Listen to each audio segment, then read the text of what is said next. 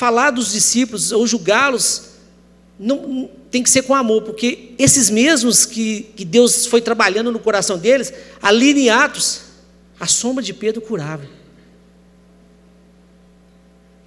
Ali em Atos, você vê esses mesmos fazendo milagres e prodígios e sinais e morrendo pela causa. O evangelho não seria completo se Jesus viesse na quinta-feira de Ramos, né, morresse na sexta-feira da paixão, ressuscitasse. Porque era importante que ele andasse com aqueles 12 durante 3 anos. Porque esses 12 foram os mesmos que fizeram com que o evangelho chegasse até nós. Porque esses 12, por exemplo, quando a gente lê Marcos, Marcos andava com Pedro, Marcos era discípulo de Pedro. E esses pais da fé que foram fazendo com que a palavra chegasse até nós de uma maneira maravilhosa. E chegou. Então, ainda assim que a gente olha eles assim de uma forma, olha para eles de uma forma, onde que esses caras estão? Que eles não estão vendo. Continuando aqui, olha só, no 36 diz assim, conduzindo uma criança, colocou no meio deles, e tomando nos braços, revelou-lhes, quem recebe uma dessas crianças por ser meu seguidor, do mesmo modo estará a mim me recebendo, e qualquer que me recebe, não está apenas me recebendo, mas igualmente aquele que me enviou. A criança aqui, não é igual a gente aprendeu, deixa vir a criança, que a criança é santa, a criança vai para o céu direto. Não, criança é pecador. Jesus pega a criança aqui como um símbolo. Jesus pega aqui a criança como um símbolo dos menores na sociedade. Jesus pega a criança aqui para mostrar que é aqueles que são rejeitados na sociedade, porque a criança naquela época ali, realmente ela não tinha valor, assim como a mulher, assim como os doentes, assim como os imundos, e Jesus ia dignificando cada uma dessas pessoas, e quando Jesus pegou a criança, ele estava fazendo um símbolo. Isso é o símbolo da prostituta, do homossexual, daquelas pessoas, dos pobres, porque Jesus está todo o tempo ali, trazendo uma mudança de mentalidade para esses discípulos que estavam meio fora de entendimento. Onde eles estavam? A criança é um símbolo. E, queridos, é por isso que esse amor que Jesus fala ali, fala para nós em relação a da gente realmente amar as pessoas. E isso parte do ponto do dia a dia nosso. Às vezes, com o nosso parente. O Pai Nosso, quando ele fala, santificado o seu nome, seja o teu nome, é muito fácil a gente santificar o nome do Senhor. Para as pessoas que gostam da gente, fala, esse cara, quero ver santificar o nome do Senhor para aquela pessoa que é difícil na sua família. Para aquela pessoa que, às vezes, é complicada. E a gente revelar Jesus através dessa pessoa que é complicada na nossa família. Semana passada a minha sogra esteve aqui, hoje ela não está não, então eu posso falar. Minha sogra é uma pessoa que a gente tenta tanto ela se converter, a gente tenta, a gente ora, a gente ama, a gente busca ajudá-la, mas é tão difícil para nós. E Deus fala comigo, é essa pessoa que você tem que amar. Uma pessoa hipocondríaca, uma pessoa às vezes que falta, sabe? A gente fala, ai meu Deus do céu, como eu queria que minha sogra convertesse? E ela não converte. E Deus falou comigo, você tem que amá-la como a sua mãe. Como, Senhor? Porque são menores, são pessoas na sociedade que às vezes a gente olha, e a gente não dá valor. E o Senhor quer trazer isso para nós no dia a dia. Não adianta a gente vir aqui estudar o livro de Marcos se a gente não se inteirar no dia a dia com o que a gente realmente deve fazer com essas pessoas que estão aí na sociedade. Precisamos buscar do Senhor esse amor para que a gente possa realmente não viver só daquilo que a gente fala, mas viver verdadeiramente.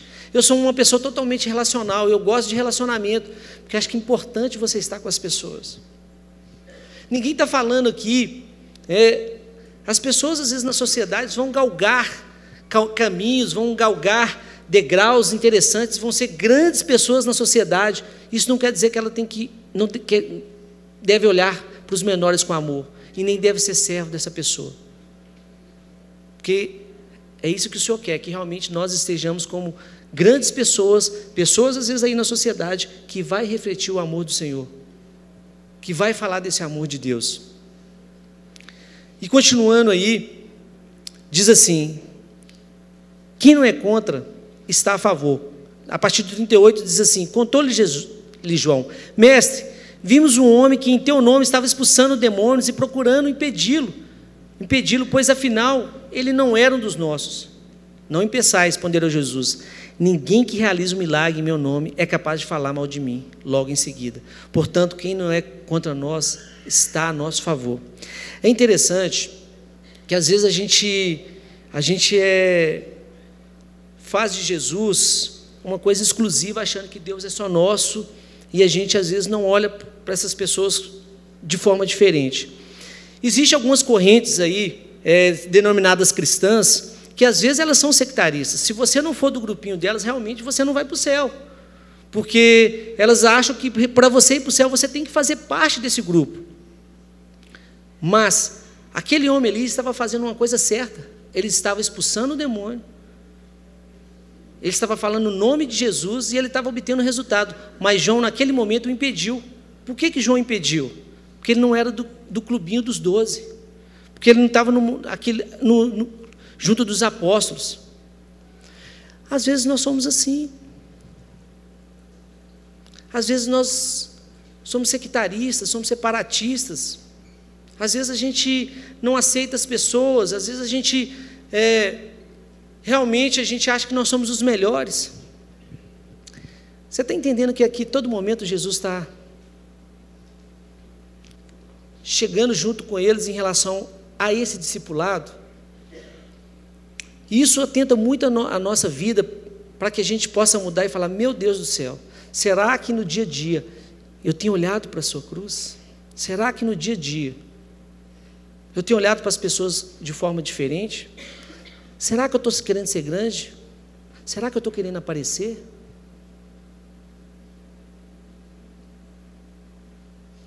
Como está a pergunta que a gente faz, é como está o nosso evangelho no dia a dia, na semana. Continuando aqui, Jesus fala que no 41, com toda certeza vos asseguro, qualquer pessoa que vos der de beber um copo de água, pelo fato de pertencer a Cristo, de maneira alguma perderá a sua recompensa. Se você abençoa um profeta, na qualidade de profeta, uma pessoa, e você, um copo de água que você der para essa pessoa, Jesus, o próprio Jesus diz que o recompensará. A importância do serviço, irmão, a importância do amor, a importância de estarmos conectados com aquilo que Deus tem para nós. No 42 diz assim, se alguém fizer tropeçar um desses pequeninos que crê em mim, seria melhor que fosse lançado no mar com uma pedra de asno amarrada ao pescoço. E se tua mão te fizer tropeçar, corta-a, pois é melhor entrares para a vida mutilado, do que, possuindo as duas mãos, ires para o inferno, onde o fogo que arde jamais arrefece. Naquele lugar os teus vermes devoradores não morrem, e as chamas nunca se apagam. E se o teu pé te fizer tropeçar, corta, pois é melhor entrar na vida aleijado, do que tendo os dois pés seres lançados no inferno, onde o teu verme não morre, e o fogo é inextinguível. E ainda se um dos teus olhos te levar a pecar, arranca. É melhor entrar no reino de Deus com apenas um dos teus olhos, que possuindo os dois olhos, seres atirados no inferno. Naquele lugar, os teus vermes devoradores não morrem, e as chamas nunca se apagam. Jesus trouxe aqui Jesus está a todo momento ele está trabalhando com símbolos. Criança é um símbolo, né? Quando ele vai falar que teu pé, tua mão, teu olho, Jesus não está falando para ninguém se mutilar, né? Para ninguém ficar maneta. Jesus está falando aqui, se aquilo que você faz, se aquilo que você vê e aonde você vai está te fazendo tropeçar, você precisa repensar o seu evangelho. Jesus está falando aqui que se alguma coisa na tua vida está te fazendo sair da presença de Deus, você precisa tratar com mais seriedade, que esse é um princípio. O reino de Deus exige renúncia de tudo aquilo que nos afasta de santidade. Não dá para a gente estar na igreja, não dá para a gente cantar louvores, viver uma vida legal, mas se a gente não começa a renunciar ao pecado, se aquilo que você está tocando, o lugar que você está indo, aquilo que você está vendo, Pode ser uma pornografia, pode ser esse toque do seu dedo passando, né, para as coisas erradas. Eu não sei. Pode ser um vídeo, pode ser amigos que não te levam para a presença de Deus, pode ser conselhos. É importante que a gente trate o evangélico de forma mais radical e a gente faça uma cirurgia, né? Uma cirurgia, essa cirurgia é uma cirurgia, claro, fictícia, daquilo que realmente tem atrapalhado a gente de andar com o Senhor. Cortar a mão, olho ou pé não vai adiantar. Na verdade, a gente sabe que a fonte de todos os males está no coração. Nós estudamos aqui no capítulo 7. Onde está o seu coração? Onde que está o seu coração? E aqui, né, a palavra está dizendo exatamente isso. Se você faz parte do Evangelho, se você está indo em caminho de Jerusalém, se você está indo para o caminho de cruz, se você quer uma vida salvífica e redentora, querido, se tem alguma coisa na sua vida que precisa ser extirpado, arrancado, arranca, extirpa, tira. Que, na verdade, nós não podemos andar dessa forma. Nós precisamos fazer uma diferença nessa nossa sociedade. Nós precisamos fazer algo, né? O próprio Espírito Santo de Deus que habita em nós. E é tão interessante que Jesus ali, ele falando com seus discípulos, ele falou, olha, no final dos tempos, muitos chegarão até mim e falarão, Jesus, ele fala, vinde, na verdade vai falar, vinde para o reino eterno, né? Porque eu estivesse com fome, me deste de comer, eu estivesse com sede, me deste de beber, estive nu e me vestistes, estava na prisão e foste me visitar. Quando, Jesus, quando fizeste a um desses pequeninos aqui que me ajudaste, a um desses pequeninos que estavam... Por isso, querido, que arrancando aquilo que não presta na nossa vida, nós vamos começar a olhar para as pessoas com um coração de amor. Quando, Jesus? Quando fizeste a um desses pequeninos. Aqui na Lagoinha Mineirão, a gente tem um projeto bem interessante no Sumaré. Né, o Belo Horizonte, temos evangelismo, temos artes, dá para você engajar em alguma coisa para que, né, você possa conhecer novas pessoas e falar do amor de Cristo. Então, o que é a fonte do desejo, do pecado que está no nosso coração que a gente precisa extirpar? Eu vou insistir um pouco nisso, porque realmente a gente precisa levar uma vida mais santa. Não é porque nós estamos, né, no século XXI. Pipe, há pouco tempo, falou sobre o pós-modernismo. E hoje as coisas estão assim. Né? Tudo bem, todos os caminhos levam a Deus mesmo.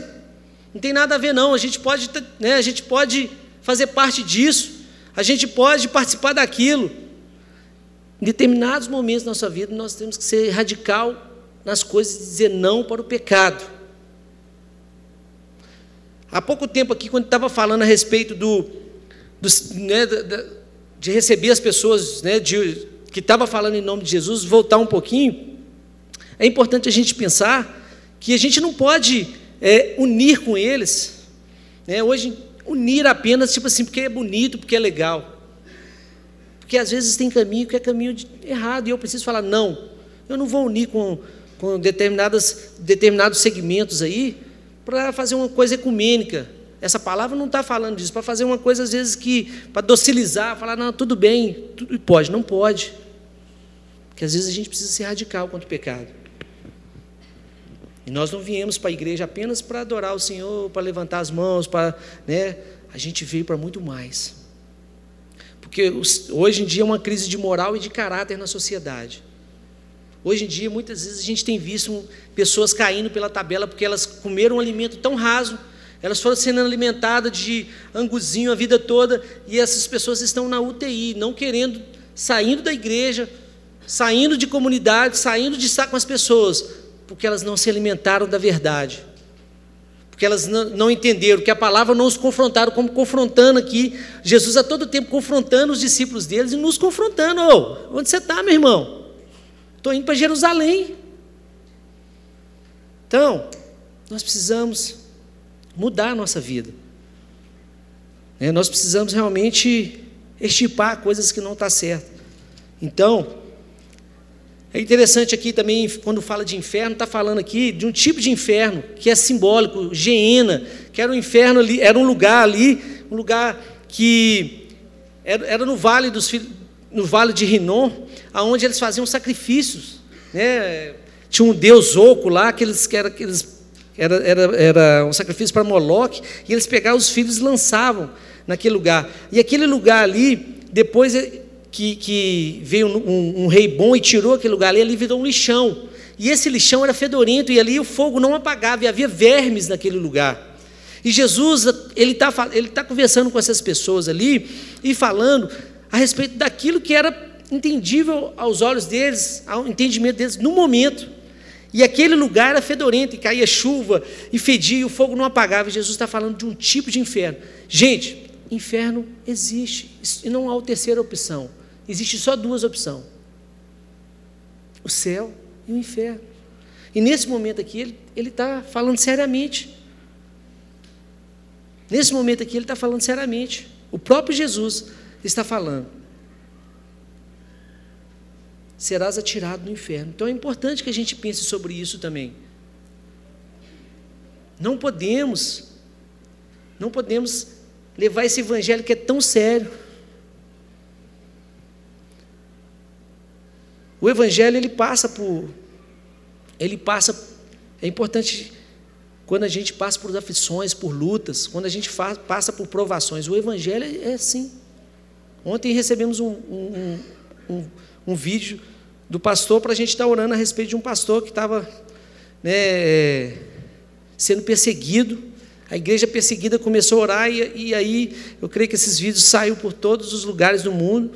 E daqui a pouco o Pipe mandou um vídeo para nós desse pastor. Ele tinha atravessado a fronteira e esse pastor mandou um vídeo que assim, quem ouviu, mandou um vídeo, um áudio que quem ouviu é de chorar, porque ele estava extremamente emocionado com aquilo que Deus fez. O evangelho não é só essa brincadeira que a gente vê aqui no Brasil. E no Brasil precisa de levantar profetas. Profeta não é aquele que fala assim, diz o Senhor, mas é aquele que denuncia o pecado. Está errado, meu irmão. Não está certo isso que você está fazendo. O profeta, muitas vezes, ele não vai ser desejado, vai ser uma pessoa não benquista, porque ele a todo momento, ele fala, não concordo com isso. Isso está errado. Isso é caminho errado. Então, que o Senhor possa levantar profetas no nosso meio, pessoas no nosso meio, que possa realmente extirpar,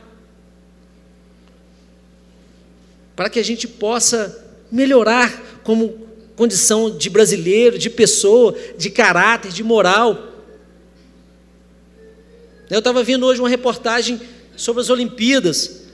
Vários países não quiseram entrar nas Olimpíadas. Não, nós não queremos participar disso, não. Eu achei tão interessante. Por quê? Porque aqui a gente está tendo corrupção, a gente está tendo roubo, a gente está tendo várias coisas, a gente vai gastar dinheiro com a Olimpíada. Eu falei, uau! Isso deveria acontecer conosco. Uma mudança, uma cosmovisão, para que o Senhor possa fazer uma metanoia na minha mente, expanda a nossa mente, para que a gente chegue aqui realmente assim... Igreja é lugar de ver os nossos irmãos, é lugar de adorar, é lugar de comunidade, mas que a gente esteja com sangue nos olhos durante a semana, para que a gente não possa apenas ouvir a palavra ali, mas a gente não possa praticar a palavra ali. Não sejais ouvinte negligente, mas praticante operoso. Muitas vezes ouvimos as palavras, mas não praticamos. Por isso que eu acho interessante essa forma da gente estudar Marcos pelo próprio Jesus, usando homens falhos como nós. Vai chegar um momento que vai produzir em nós uma coisa bacana. Vai produzir em nós uma coisa bacana, se a gente colocar a nossa vida. Porque no Evangelho, o próprio Cristo falando para nós, a luz do Evangelho, isso vai produzir em nós lá na frente. Isso eu nunca tive, meu irmão. Eu sou de Lagoinha há muitos anos, já passei por batalha espiritual, adoração. É claro que nós não podemos achar que isso é tudo, a gente tem que ter uma espiritualidade. né? A gente tem que ter um conhecimento com espiritualidade, uma espiritualidade com conhecimento. Não adianta. A gente tem que buscar a presença do Espírito Santo de Deus na nossa vida mesmo, e orar, e jejuar. Continuando, aqui eu vou fazer uma conclusão, que o próprio Jesus faz uma conclusão aqui nessa passagem aqui. 49, pois todos serão salgados com fogo. O sal é bom. Não, antes vou falar desses salgados com fogo. Isso é uma passagem meio complicada, esse salgado com fogo, né? E o sacrifício judaico deveria conter sal, né? Quando eles iriam fazer sacrifício, tinha que ter sal, tinha que jogar sal. E esse salgado com fogo é exatamente as tribulações que nós passamos nessa vida. É por isso que nós, a teologia não pode ser a teologia de tá tudo bem. Não pode ser a teologia de só vai melhorar, só vai dar certo. A teologia não pode ser do triunfalismo. Passamos por momentos difíceis na nossa vida. Às vezes, como a Renatinha pregou esses dias, Jesus vai entrar com a gente na nossa aflição, né? Jesus vai entrar com a gente naquilo que a gente está passando. Se é uma enfermidade, talvez ele não vai extirpar essa enfermidade, mas ele vai estar junto com você dentro dessa enfermidade. Ela deu o exemplo da pessoa que estava presa. Ele falou, Jesus entrou ali na prisão e falou, eu vou estar com você, eu estou com você nessa prisão. Mas Jesus às vezes não vai te tirar disso, porque as aflições são importantes. Nós estamos falando do pastor, é Miguel. E existe uma perseguição, meu irmão. Aqui no Brasil não existe perseguição, né? Aqui no Brasil, se a gente for olhar nesse âmbito, é maravilhoso. O problema nosso é exatamente a gente perder a essência daquilo que é importante e da gente não ficar mais... perder a percepção daquilo que é o essencial. O essencial... é invisível aos nossos olhos, né? Pequeno príncipe. O essencial é invisível. Amém? Então, salgado com fogo tem a ver isso, que é a provação que nós passamos. Aí, no 50 vem assim, o sal é bom, mas se o sal perder o seu sabor, como restaurar suas propriedades? Tende o bom sal em vós mesmos e vivei em paz uns com os outros. E aí Jesus, nesse discipulado que ele está tendo ali, que ele retira eles da multidão, e ali ele está com eles tete a tete, ele vem falar do sal. O sal, ele tem duas coisas que é muito interessante. Primeiro, que ele dá sabor. E a segunda, que ele não deixa apodrecer, né? Que ele inibe a decomposição, inibe a corrupção. Olha que interessante. Meu irmão, você conhece alguma pessoa que às vezes é tão gostoso você estar com ele, porque ela exala a presença de Deus? Né? Pessoas que realmente fazem diferença nessa sociedade, seja na escola, seja na faculdade, né? A moça na sua faculdade, o rapaz ali na academia, né? Nos lugares... Você tem que ser sal. Hoje eu convidei o pessoal lá da minha academia que eu faço para vir, eles vieram mesmo. Está vendo se eu não der bom testemunho? Agora eles estão aí. Então, bom é o sal. Mas o sal, Jesus ali vem falando a respeito dele sensível, dele perder o sabor. A igreja na sociedade, ela deve fazer diferença.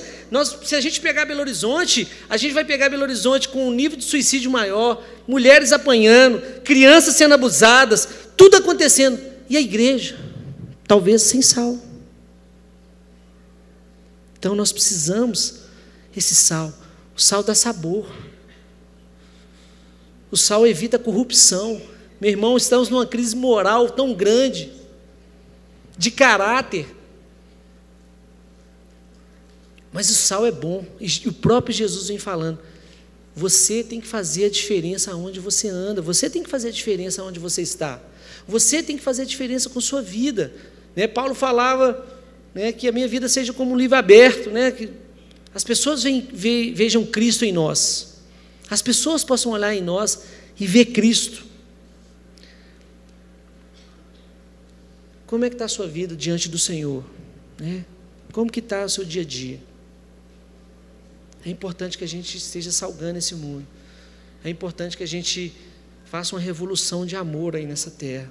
Por isso que Jesus aqui, ao falar de Jerusalém, ao falar da cruz, e essa cruz que traz para nós atrativos sem fim, né? Essa cruz que nos redime, essa cruz que nos salva. É tão interessante que eu estava lendo sobre a cruz, é como se a cruz fosse fincada, desde o início dos tempos, sabendo que Jesus um dia ia chegar até ela. E eu friso aqui a questão da cruz, porque nós precisamos, aquele que quer me seguir, toma a sua cruz e siga-me. Aquele que quer me seguir, toma a sua cruz e siga-me. Ser sal realmente é viver um evangelho de cruz, um evangelho de renúncia, um evangelho de amor. E para finalizar, ele vem falando aqui: tende o bom sal em vós mesmos e vivei em paz uns com os outros. É interessante que esse sal, né, o sal é amor e paz. Paz é amor, meu irmão. Paz é amor, para que você não viva em briga com seu irmão. Jesus está falando aqui, né, você tem que ter sal em vós mesmos e paz uns com os outros. A sua família depende disso. Quantas vezes, né, as pessoas vão olhar para a gente ali, e nós falamos aqui sobre a questão de você trazer escândalo, né? Ai de vós se acontecer um escândalo, porque fosse melhor que colocasse uma pedra e colocasse no seu pescoço. Jesus está falando ali, às vezes é tão interessante que a palavra fala o seguinte, que o povo fala mal de mim por causa de ti. O povo blasfema de mim por causa de ti. Por isso que aqui, né, essa paz e esse amor que a gente precisa ter para com os outros. E esses pequenininhos que chegam até nós, a gente precisa acolhê-los com amor, com paz, com graça. É importante que a gente esteja no dia a dia. Quando a gente olha na nossa casa, na nossa família, onde as lutas maiores são travadas, e muitas vezes a gente não está nessa luta que está sendo travada com nossos parentes, às vezes com nossos irmãos, com pessoas que estão no dia a dia, porque elas nos conhecem, a gente está perdendo a luta, porque talvez a gente não está fazendo exatamente o que o Senhor está falando aqui. Primeiro, nós não estamos olhando para a cruz. Segundo, nós estamos querendo ser grande demais. Terceiro, nós não estamos querendo servir. Quarto, nós não estamos olhando as pessoas como iguais. Nós estamos querendo ser maior que as pessoas. Quinto, a gente tem tropeçado em muitas coisas, naquilo que a gente pega, naquilo que a gente vê, naquilo que a gente vai estar fazendo. E sexto, a gente não está sendo sal nesse mundo para ter paz e amor uns com os outros. Fique de pé no seu lugar. Sabe qual é a minha oração, meu irmão? Minha oração é porque nós não, como esses discípulos ali, nós não estejamos insensíveis àquilo que Deus quer fazer. Como aqueles discípulos ali, nós não estejamos não ouvindo aquilo que Jesus está dizendo acerca desse evangelho, para que a gente possa viver um evangelho. Como que está a sua mente? Você tem se aberto? Está abrindo a sua mente para você aprender mais do Senhor. Você vem aqui para o Senhor estar falando no seu coração de forma maravilhosa. E o que esse fruto está produzindo em nós aqui da Lagoinha Mineirão, que temos ouvido a palavra de Deus? Nós não podemos baratear essa graça, né? Jamais fujamos da luta que temos que travar no nosso coração. Jamais fujamos da luta que temos que travar no nosso coração. Então, que ao ouvir essa palavra, que ao ouvir esse discipulado que tem sido feito aqui, nós possamos realmente produzir algo que seja melhor no dia a dia, para que eu possa refletir a glória de Cristo em mim, e possa ser melhor como marido, como pastor, como irmão, nessa sociedade tão corrupta que precisa que nós nos levantemos como baluarte, como sal dessa terra, para salgar esse mundo. Curva sua cabeça, eu quero fazer uma oração. Senhor, No nome de Jesus, ó Pai, que essa palavra ela venha entrar no nosso coração de forma que ela produza fruto, Senhor, para que nós não sejamos insensíveis ao Teu Espírito Santo, Pai, para que nós não sejamos insensíveis às coisas que o Senhor tem para nós, ó Deus, no nome de Jesus.